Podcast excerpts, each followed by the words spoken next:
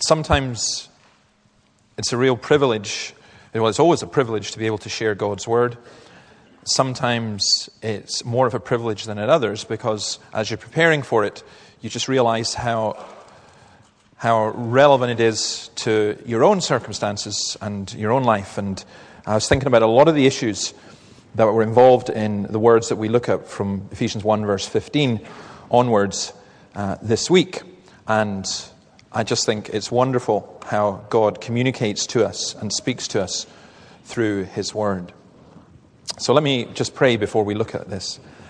Lord, we ask that you would help us, that as we come to your Word, that you would guide us, that we would hear the voice of Jesus speaking to us, that, we would, that you would remove the things that cause resistance, whether it is uh, we are choked by the worries and deceitfulness of this life, whether we are immersed in fear, whether, O oh Lord, we are spiritually dead, we ask that you would give us eyes to see and that you would give us hearts to love and that we would truly be able to turn to you. For we ask it in your name. Amen. Enlightenment. That's uh, entitled this Ephesians 1, verses 15 to 18. We'll read that in a moment, but it, it is about enlightenment. And that gave me t- two kind of insights, or three insights, into how we use the word enlightenment. Uh, if you're an enlightened person, everyone wants to be an enlightened person. And this first one I entitled, Are You an Enlightened Scot? Uh, that has nothing to do with rugby, which we pay no attention to whatsoever, uh, but, or any kind of sport or whatever, but it's, uh, there's a, a kind of arrogance in certain aspects of the Scottish establishment that talk about the Scottish Enlightenment. Uh, that's a version of what's called the Enlightenment. I'm given a definition up there from a dictionary. The Enlightenment has been given many dif- differing definitions, but it was at its broadest a philosophical movement of the 18th century which stressed human reasoning over blind faith or obedience and was thus in contrast with much of the religious and political order of the day while also encouraging scientific thinking. Now, the point of that is that it was supposed to lead us out of the darkness of religion and superstition into the clarity of modern th- rational thinking and actions. And you may say that doesn't bother me. I'm not really interested in that. As soon as I hear the words philosophy, my brain switches off. Well, switch it back on because it does bother you and it does affect you because there are plenty of people who will say, I'm not going to believe in God because it's superstitious or how do we know it's right? And people will think that their mind has the capacity to understand and to make judgments about God. And that's a product of the Enlightenment, where human beings are the ones who understand and know and grasp everything. And all you have to do is ask simply, has that happened? Are we more enlightened? Are we more rational? Are we clearer? Now, there are others that recognize that we are not, and that's the Buddhist view. Can we go on to the next one, please? I think. Yeah. A lot of people in our culture react against that view of enlightenment and they go almost the complete opposite. The Buddhist view of enlightenment. And I, I loved this quote. It's a bit lengthy, but let me give it to you. The only true answer to the question is to realize enlightenment. Short of that, we come up with provisional answers that teachers tell us do not really do justice to enlightenment. So you can't say anything about enlightenment, you just have to experience it. Enlightenment can be defined as the cessation of dukkha, which is another word usually mangled in translation. It can be defined as the full realization of the truth of the Buddha's teachings. It can be defined as awakening to a great reality most of us never perceive. So you see the difference. The traditional version of the word enlightenment, or the modernist version, is one that says, we can understand, we can grasp, we just need to come out of the darkness. Whereas the Buddhist version, which lots of people are into in different forms, say, we can't understand, we can't grasp, we just have to experience the light. Enlightenment in the Buddhist sense, it says, has nothing to do with knowledge or intellect, nor is it living in an otherworldly state of being blissed out or having visions or supernatural experiences. And I, I, I love this. In his book Zen Mind, Beginner's Mind, Shunryu Suzuki Roshi said that enlightenment is nothing special. You may say universal nature or Buddha nature or enlightenment. You may call it by many names, but for the person who has it, it is nothing, and for the person who has it, it is something. And you'll all sit there and go, wow, that is profound. For the person who has it, it is nothing. For the person who has it, it is something. And if you sit there going, wow, that is profound, uh, can I ask you again, please, to switch your brain on? Because it's not. It's not profound. It doesn't make any sense. And that's the point. People go, well, I'm enlightened because uh, I, I'm into nonsense. Or people say, I'm enlightened because I'm into rational thinking. Now, those are the two most popular options that exist in our culture. It's why in some of our schools you'll find that, that in some Christianity is taught, in others it's not. But I was quite amused in one school where Christianity wasn't really allowed to be taught, that the children were, ta- were being taught Buddhist thinking, inverted commas, which was close your eyes, imagine you're in a pink room, do all this kind of stuff. And that will eventually lead to enlightenment. Well, I find all of that incredibly sad. And I think that there is a, much wider and better perspective, and that's the biblical one. And if you look at the passage, let me just read this passage Ephesians 1 15. For this reason, ever since I heard about your faith in the Lord Jesus and your love for all the saints, I've not stopped giving thanks for you, remembering you in my prayers. I keep asking that the God of our Lord Jesus Christ, the glorious Father, may give you the spirit of wisdom and revelation so that you may know him better. I pray also that the eyes of your heart may be enlightened in order that you may know the hope to which he has called you, the riches of his glorious inheritance in the saints. This is the Christian view of enlightenment.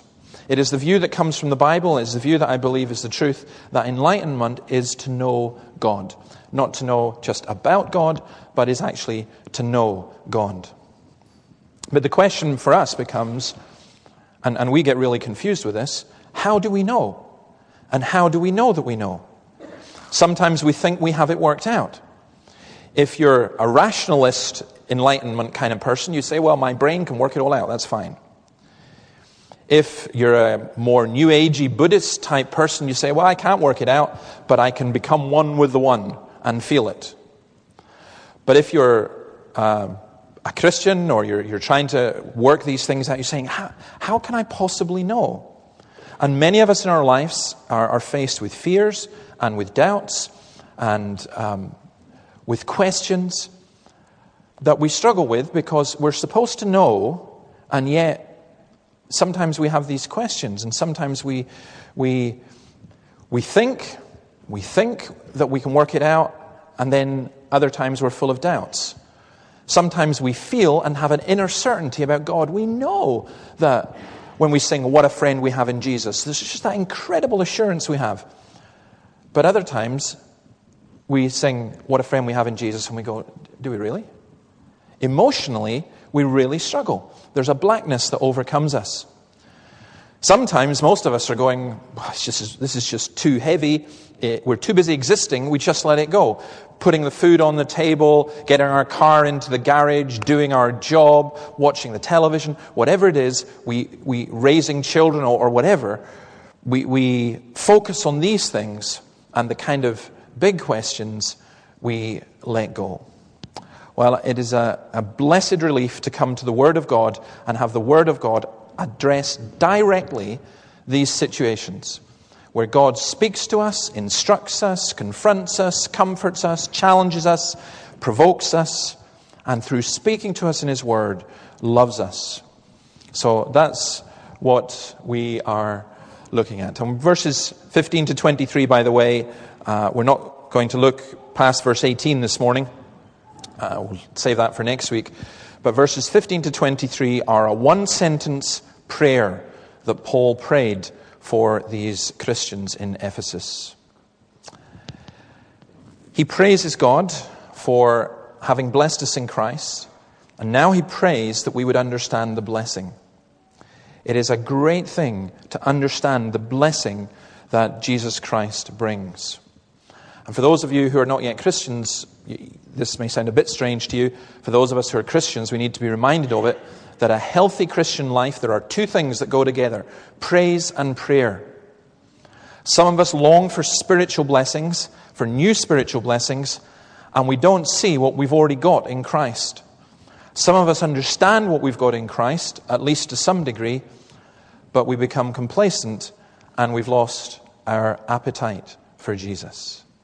We can sing, we can read, we can pray, but it's all as dull as dishwater emotionally for us because that's not where our heart is.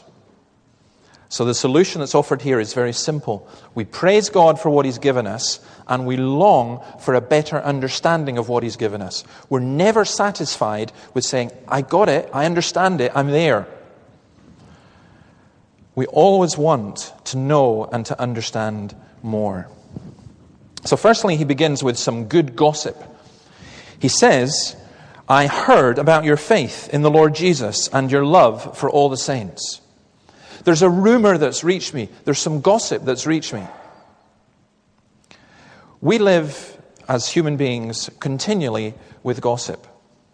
Now, most of the gossip that we hear, I think the gossip that spreads quickly, this may be wrong, but it, it's bad news travels really quickly. Did you hear that? And you'll hear it incredibly quickly. Um, let's say I do something wrong here. You know, um, you know, something dreadfully wrong, I don't know, uh, strip off my shirt and tie or something. And, uh, I will guarantee you that will go all around Scotland. There will not be a church in Scotland where that hasn't been heard of. Um, I, was, I told some of you I was speaking at the Baptist ministers in St Andrews, and a guy came up to me and he said, I am so, so glad to meet you. He said, I didn't really think uh, what I'd heard about you was true. And I said, just out of interest, what did you heard? He said, I heard that you were in Central Baptist Church and um, what, what had actually happened, by the way, was I'd gone to Central Baptist, I did a children's talk, I told, I had a pair of swimming trunks and I held up, and I told a story about swimming. Now, one or two people were offended. I never even thought it was Baptist, you know, anything. But uh, from that one thing, this minister in Hamilton heard that I had turned up in Central Baptist and had stripped down to my swimming trunks and had given a children's address in my swimming trunks. And he believed it. And he just, you know, he'd, he'd heard this. He'd heard this story. This was years ago that he'd heard it. And it was only this. Um, he said, I couldn't believe it could be true. But obviously, there were people who did. Gossip, we, we, things that are bad. We, did you hear about so and so? Did you hear they had an affair? Did you hear that this pastor did this? Did you hear that this person did that? Good news travels by gossip as well, but often a lot less quickly.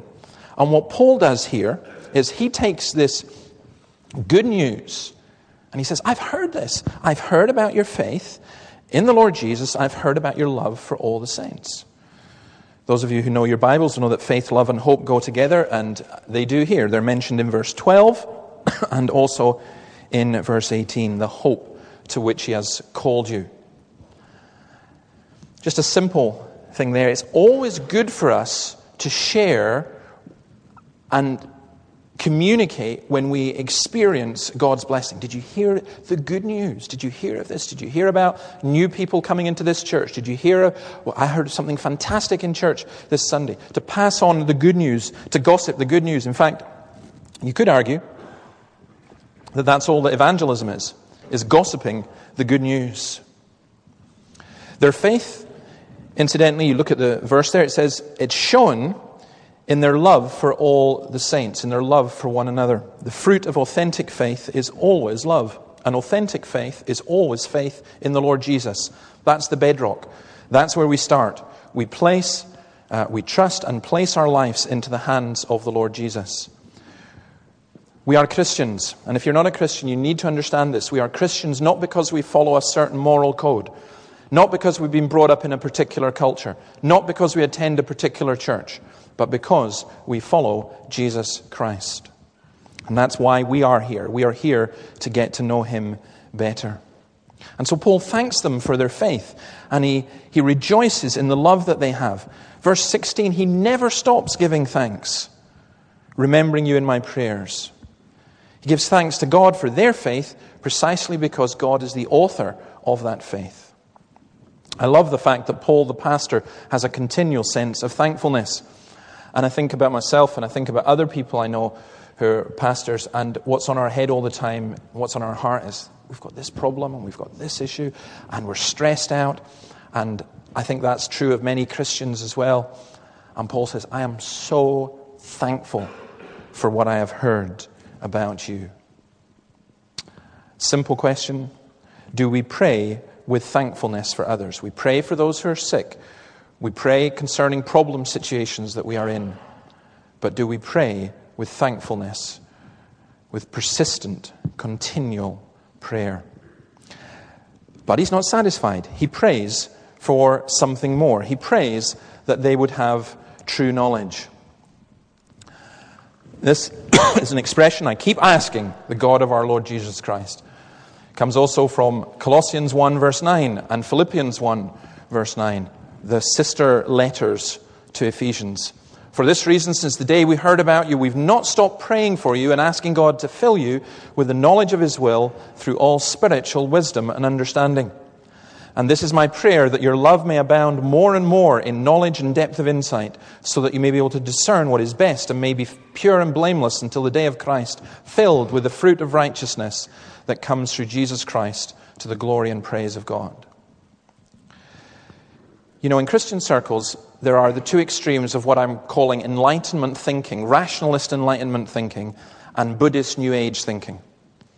In Christian terms, you get Christians who say, I'm going to know about Jesus. I'm going to take a course in the Bible. I'm going to work things through my head, and that's it. I love sound preaching. I love good doctrine. I love all of that. But there's something missing. Quite often you'll meet people like that, and there's just something missing. They're right, but there's something missing.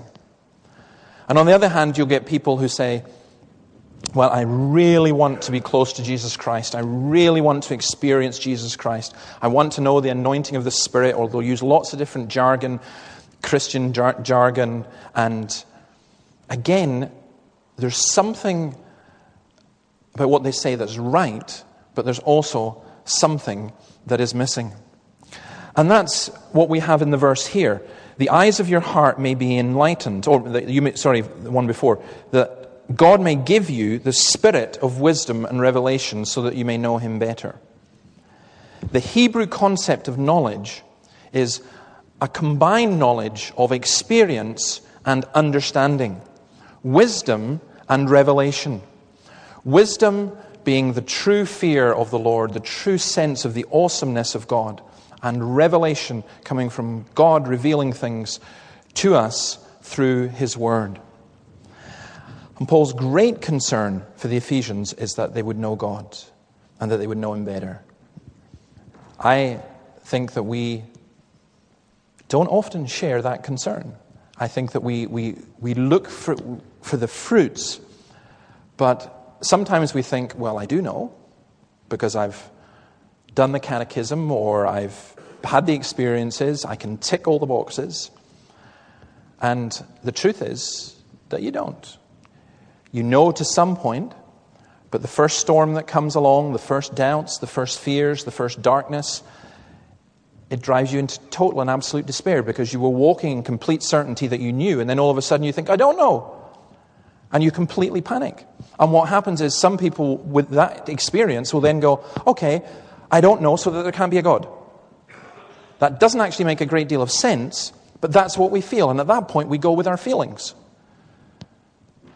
But we need to reverse this. That's why Paul, for Paul, this is so important. Adolf Monod said this Philosophy taking man for its center says, Know thyself. Only the inspired word which proceeds from God has been able to say, Know God. It is actually more important for you and I to know God than it is to know ourselves, even though it is important to know ourselves. Again, in our culture, that's difficult because we live in a culture where people have been brought up with, um, forgive the term, what, I call, what we call a relativistic mindset. What they mean by that is that you can't really know the truth. You can't really know almost anything for certain. And so we're told you have open minds that are willing to accept anything. And that's the problem. G.K. Chesterton put it beautifully. When people cease to believe in God, it's not that they believe in nothing, it's that they will believe in anything. We, Paul says, we need a mind that's open to the teaching of God. And it's a knowledge that comes only by revelation. God's Word is revelation. The Word applied by the Spirit is revelation. We need the wisdom to understand the Word. We need the Holy Spirit, because surely what is spoken of here that he would give you the spirit of wisdom and revelation is the Holy Spirit, the spirit of truth, the agent of revelation. We pray uh, as Christians. If you're a Christian, you have the Holy Spirit. If you're not a Christian, you become one, you receive the Holy Spirit. But as a Christian, when you have the Holy Spirit, you still pray to be filled with the Spirit and for the mystery of revelation. I saw a fascinating interview uh, this week, five minute interview with Philip Pullman, the children's author who's an avowed atheist. And he was asked in that interview, What would make you believe? And he gave a really interesting answer. He said, Not reason. He said, I would need to experience God. And in a way, he's right. Not rational argument, but experience. Now, God, you can experience God perhaps through the rational argument. But you get to a point where you say, okay, this person said this, this person said this, I read that. On the balance of things, as I judge it, it appears to me that there is probably a God. You've not been convinced of God at all. You've just gone through a logical thought process that when you finish, you say, well, but you've made two mistakes. The first is you think you're capable of making that judgment. And secondly, someone else could come along and give a stronger argument the other way. And what do you do then? You say, okay, there is no God. And then someone else comes along and changes it again. Well, you, okay, okay, there is a God. I'll get baptized again. You know, and, and it keeps going on. What you need is not that we are irrational or unreasonable, but without the Holy Spirit, none of us would know God. That's why he says that the eyes of your heart may be enlightened. Verse 18. That's the important thing. The eyes of your heart. And heart in the Jewish culture means both the mind and the emotions. What they're concerned with there is not what you see physically, but what you see internally. It's our inner eyes. By inclination, those inner eyes are closed to the things of God. We are biased and prejudiced against God. When the Holy Spirit comes, He doesn't give us a, a, a, new brain. It's true that our minds are renewed, but it isn't like a brain transplant when you become a Christian. And it's not like having your brain killed off when you become a Christian. But what the Holy Spirit does is He takes our heart of stone, which is dead to the things of God, where, where, where we can't see because we're blind.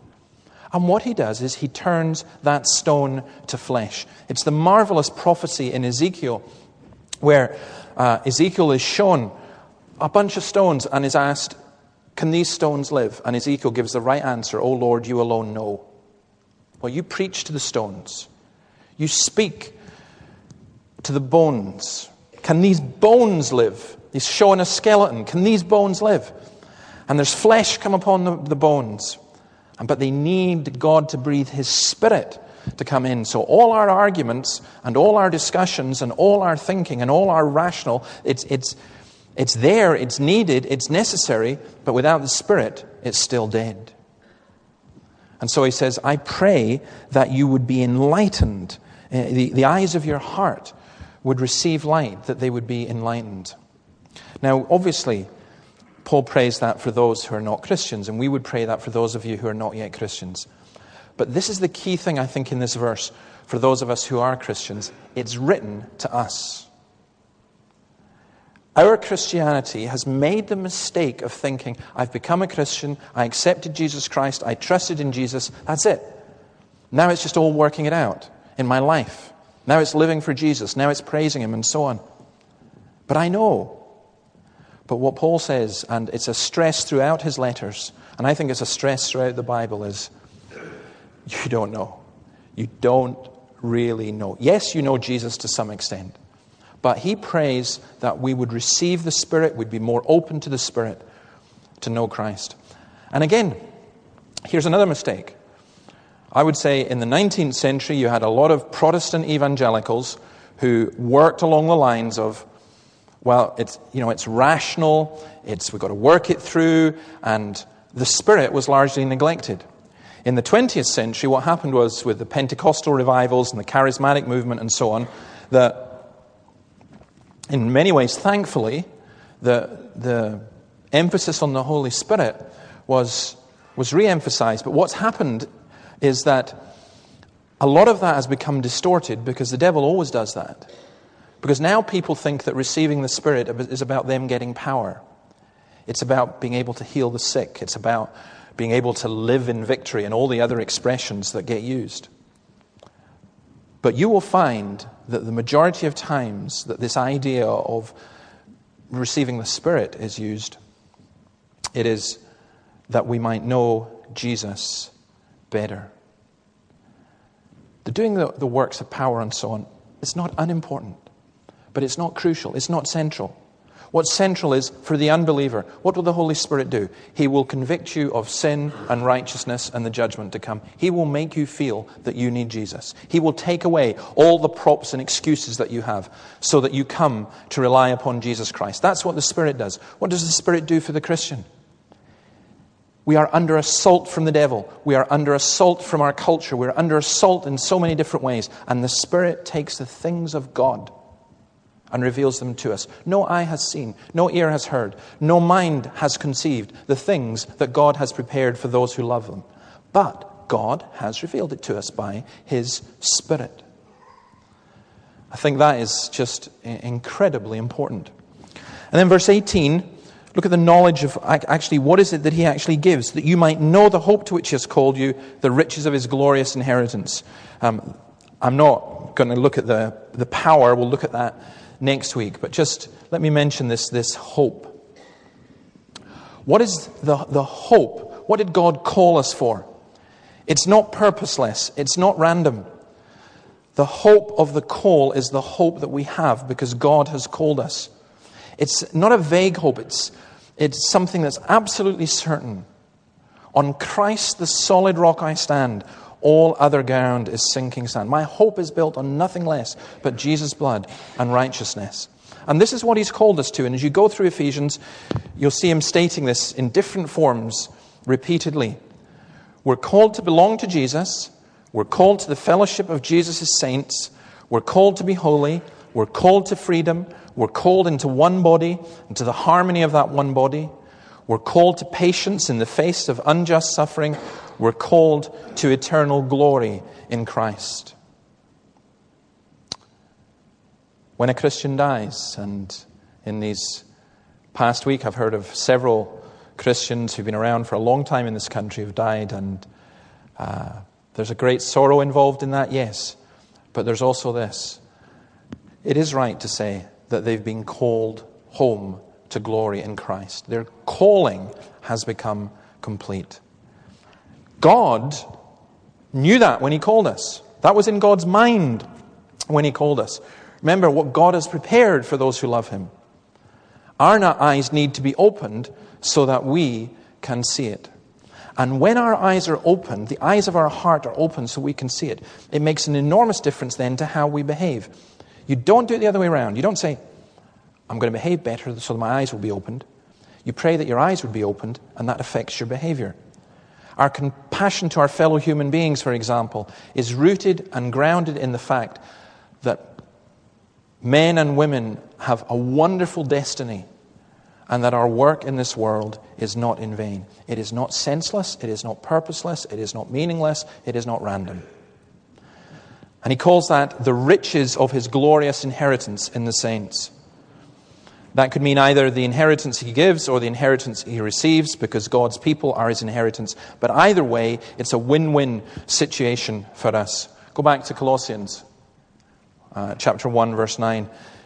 The day we stopped hearing about you, we've not stopped praying for you, asking God to fill you with the knowledge of His will through all spiritual wisdom and understanding. We pray this in order that you may live a life worthy of the Lord and may please Him in every way, bearing fruit in every good work, growing in the knowledge of God, being strengthened with all power according to His glorious might, so that you may have great endurance and patience, and joyfully giving thanks to the Father who's qualified you to share in the inheritance of the saints in the kingdom of light.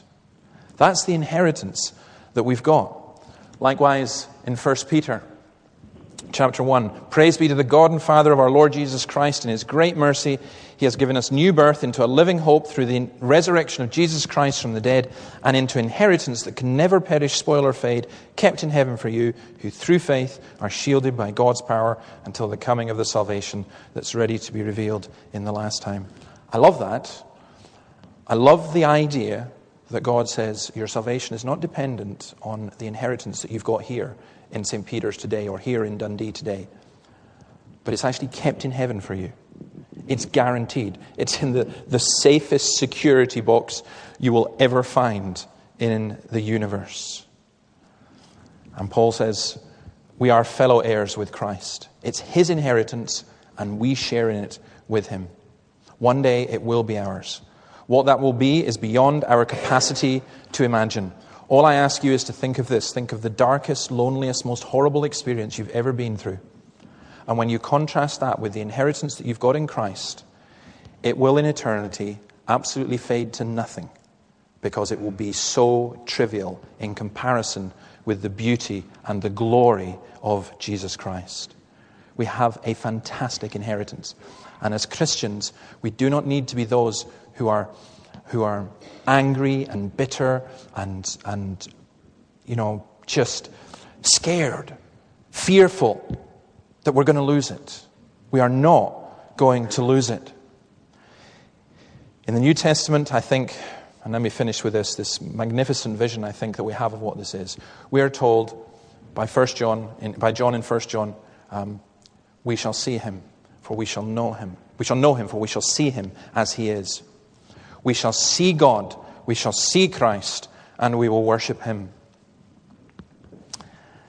Do you know, maybe I envy those of you who are Christians who never fear and who never doubt and who never experience any kind of spiritual problems. You're always so assured, you're always so confident. At least that's how you appear. Maybe I envy you, but maybe I don't. Because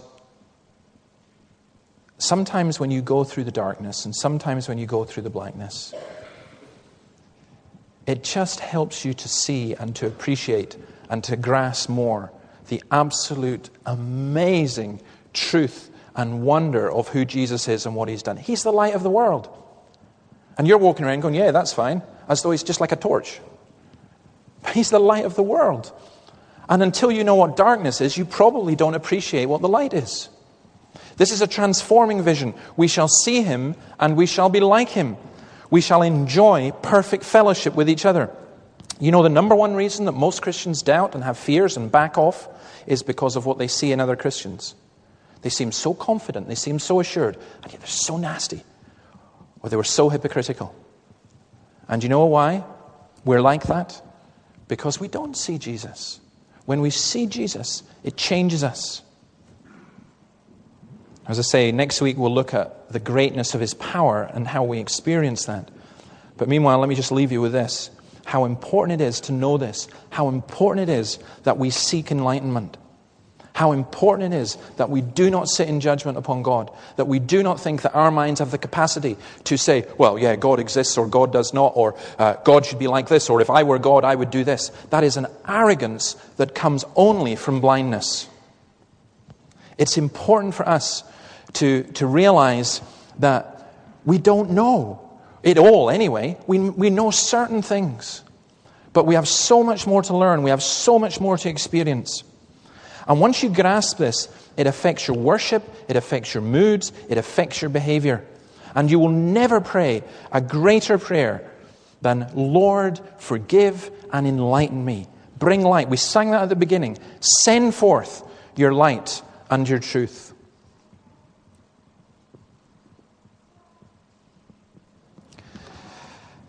It's,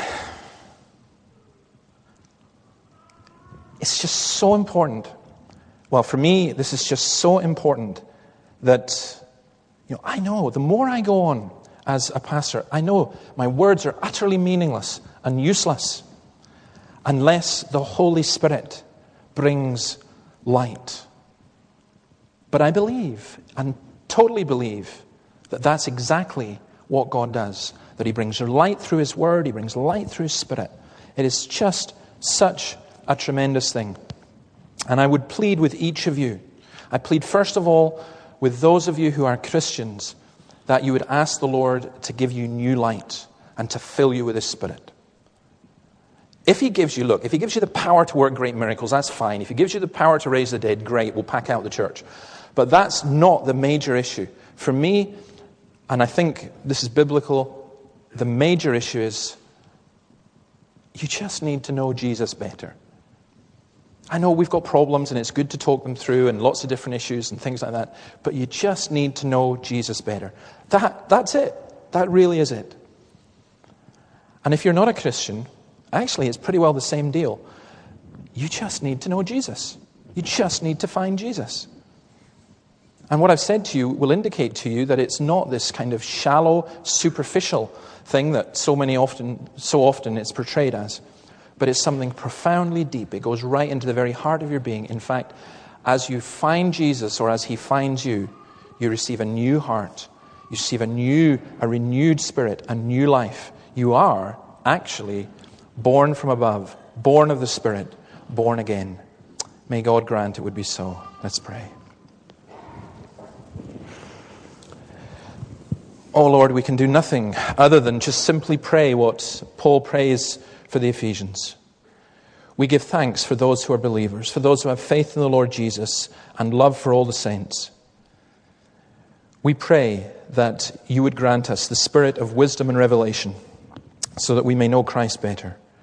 We pray that the eyes of our heart would be enlightened so that we may know the hope to which he has called us, the riches of his glorious inheritance in the saints. For we ask in your name. Amen. You've been listening to a sermon from St Peter's Free Church in Dundee, the historic church of Robert Murray M'Cheyne. For more sermon content, please visit our website at stpeters-dundee.org.uk. That's www.stpeters-dundee.org.uk.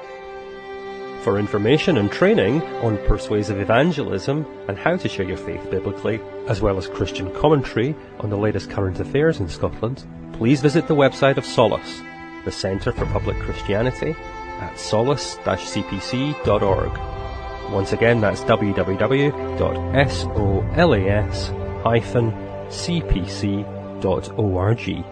Thanks for listening.